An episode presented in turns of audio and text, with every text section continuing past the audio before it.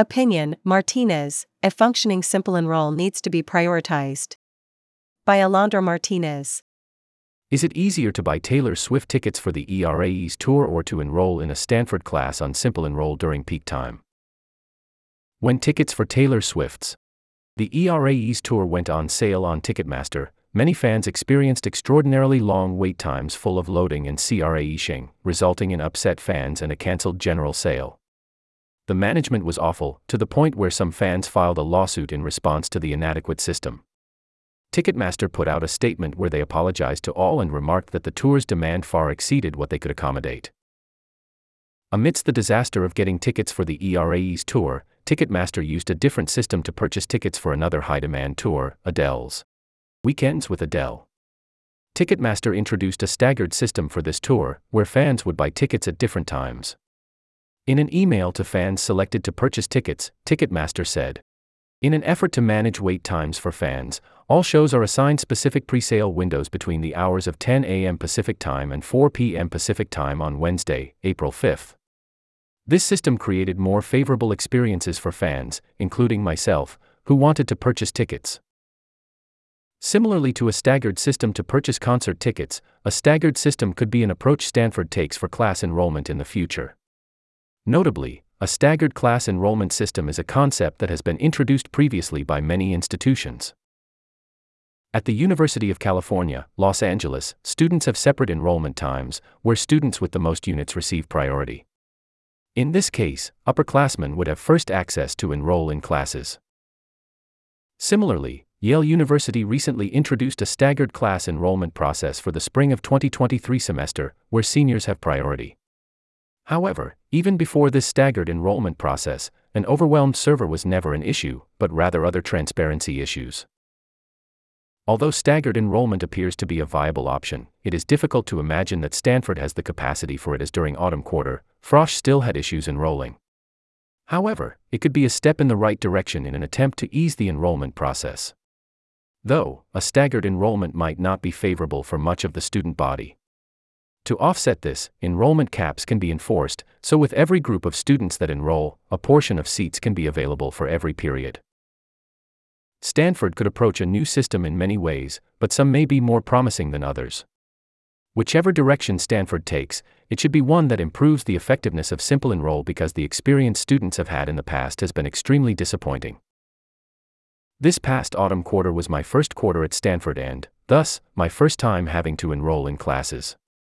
As a part of the Frosh, approaching Stanford and New Student Orientation, NSO, experience, none of the incoming students were able to enroll in classes until the end of these programs. What I took away from my first time enrolling in classes is that it is pretty ironic that Stanford, one of the leading institutions in computer science, has not been able to configure an adequate class enrollment system. On September 22, 2022, Frosh had a mandatory designing your first quarter Zoom event at 1 p.m. to help us choose our classes.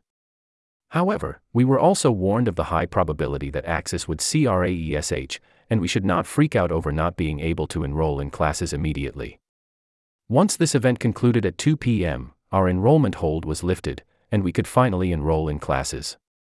Except, an overwhelmed Axess barred us from enrolling.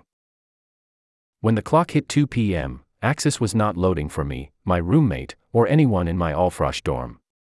We kept getting error messages and had no luck enrolling we only saw a blank page that failed to load for the next hour and a half. At 3:30 p.m., we had to attend a president's reception and class photo event. Many Frosh hesitantly participated because we could still not enroll in classes. At around 5 p.m., Axess was back up and running, and Frosh could finally enroll in classes after about a three hour delay. It is safe to say it was not the most pleasant. First time enrolling in classes. Experience. With the introduction of SimpleEnroll for winter quarter enrollment, I was hesitant to believe it would be a better enrollment experience. However, I was pleasantly surprised that the new site was only down for a few minutes when enrollment opened, and I could enroll within a few minutes.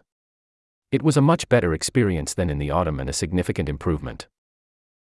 For spring quarter enrollment, Stanford introduced the batch enroll feature. Following the improvement during winter quarter, I expected this enrollment to go pretty smoothly, especially with how positively Stanford promoted the new feature. They promoted batch enroll as a two minute process during peak enrollment time and an easier way to enroll in classes with the push of a button. However, spring enrollment demonstrated this seemingly smooth feature was not what it seemed. Adding this feature for spring enrollment made it an even longer process than winter quarter. Many students received error messages on the site and had trouble loading SimpleEnroll. Although I could get into all of the classes I had planned, it was only after 30 minutes past the time enrollment was open that I could enroll. The delay during spring enrollment was disappointing as it was a setback from a more straightforward enrollment process students faced during the winter. In response to spring enrollment, Stanford stated that they are pursuing alternate options for enrollment management. While I had heard from RAs, upperclassmen, and university staff that enrollment was typically a complicated process, I never expected it to be as frustrating, especially compared to other institutions. Fixing SimpleEnroll will not change the number of students who can enroll in a class or reduce the chances of being waitlisted. Still, it would make it a simpler enrollment process that does not include hours of endless refreshing and annoyance. With a recent disappointing enrollment process and the university asking students for feedback, it is unclear if they will pursue a different enrollment process in autumn quarter. Regardless of what the university decides to pursue, it should prioritize an effective enrollment process that involves collaborative decision making with the student body. This is simply an idea that Stanford could consider to improve the enrollment process for students. However, the main takeaway is that Stanford needs to prioritize an adequate enrollment system that involves the student body's opinions. There may never be a perfect system, however, if Stanford listens to student voices and implements this feedback into an efficient system, the institution could inch closer to a better student experience. Alondra Martinez, 26, is a freshman from Los Angeles, California. She intends to major in political science and communications.